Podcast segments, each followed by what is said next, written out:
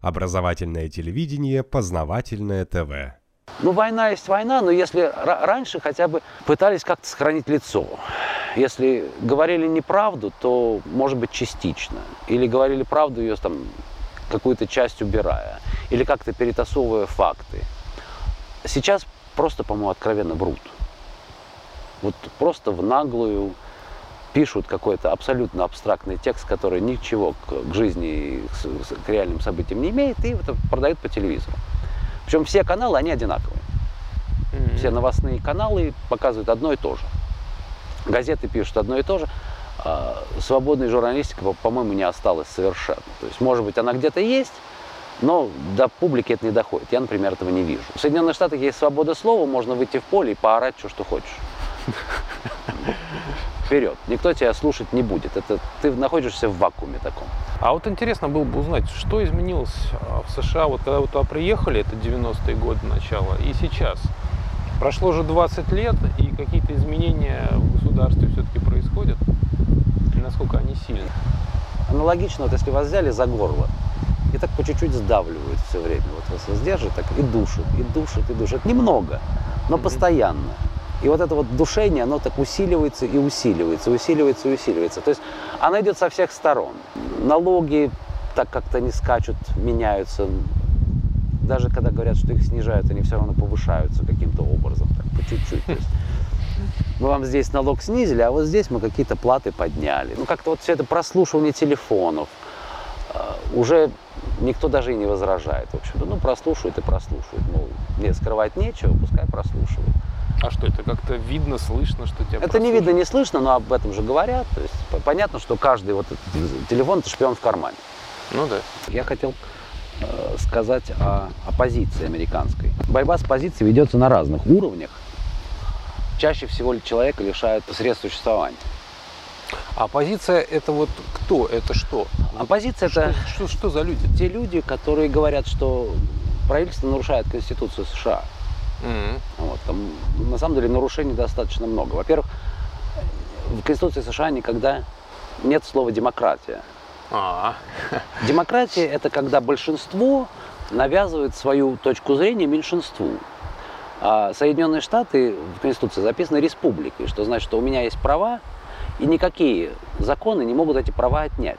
То есть они неприкосновенные. Есть свобода слова, свобода владения оружием. Написано, что нельзя государство за мной, за мной шпионить, в общем-то. Mm-hmm. Это нарушение Конституции. И оппозиция – это люди, которые выражают какую-то свою точку зрения по этому поводу. А, был показательный случай. А, человек по фамилии, по фамилии Черчилл, по-моему, он был индейцем, ну, а, настоящим американским индейцем, был профессором, по-моему, в Колумбии. И в 2002 году он опубликовал академическую какую-то работу, статью в каком-то своем академическом журнале, где он сравнил, ну, для красного словца, там, он сравнил погибших э, в зданиях близнецов э, с айкманами, айкманами капитализма. Айкман был, э, по-моему, бухгалтер нацистов. Mm-hmm. То есть вот он делал свою работу, сам вроде никого не убивал, но тем не менее он служил нацизму. Вот у него была такая аналогия. Его поперли с работы, его промыли по телевизору, то есть тут же заставили извиняться публично перед всеми, мол, как я так всех обидел.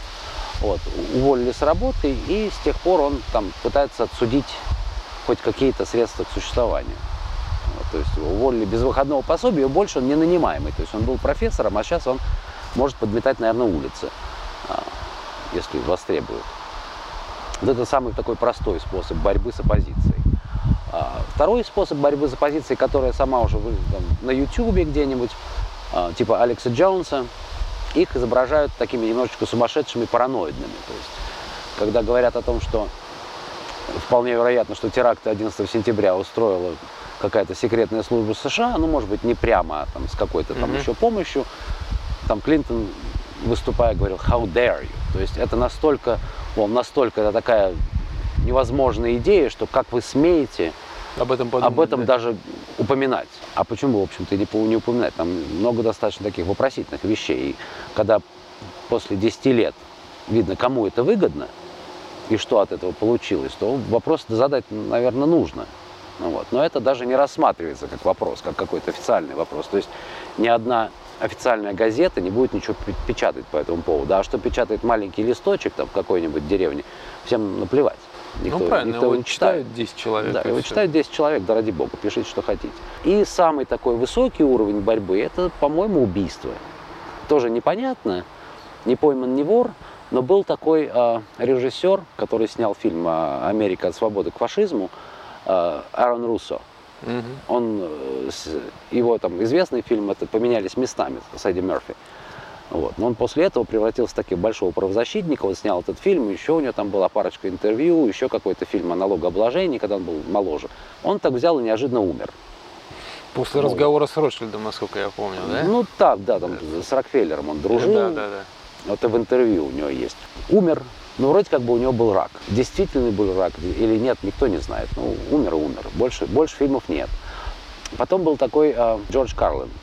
Это э, американский стендап, то есть человек стоит на сцене, что-то смешное говорит, там все смеются. Он начинал в 50-е годы или в 60-е как очень такой приличный комедиант с такими легкими шутками. Потом он пошел в какую-то там шокирующую терапию, там начал матерно ругаться. И тоже каким-то таким образом получил известность. Но это уже не, там неинтересно его слушать. А последний его концерт был очень серьезный политический такой анализом э, современной системы когда он говорит о послушных работниках, о том, что вот вы все послушные работники, из вас, из вас это делает. Вот это нужно государству. То есть человек, который просто работает, одалживает деньги. И в этом цикле живет. Это выгодно государству. И там, в общем-то, народ даже и не смеялся, потому что там смеяться не на чем. Там такая суровая, серьезная правда. Он тоже после этого концерта, он взял и умер. Он был старенький, там было лет 75, наверное. Ну, в общем-то, народ в Соединенных Штатах живет до 90 совершенно спокойно. И с его деньгами мог бы, наверное, и жить. Вот. Но, тем не менее, взял и умер. То есть от, откуда это идет, я не знаю. Может быть, он действительно умер от естественных причин, а может быть, ему и помогли. Угу. И самое большое это просто замалчивание. Люди, которые выступают в оппозиции, вы сумасшедшие, и вас никто слушать не будет. Познавательная точка ТВ. Много интересного.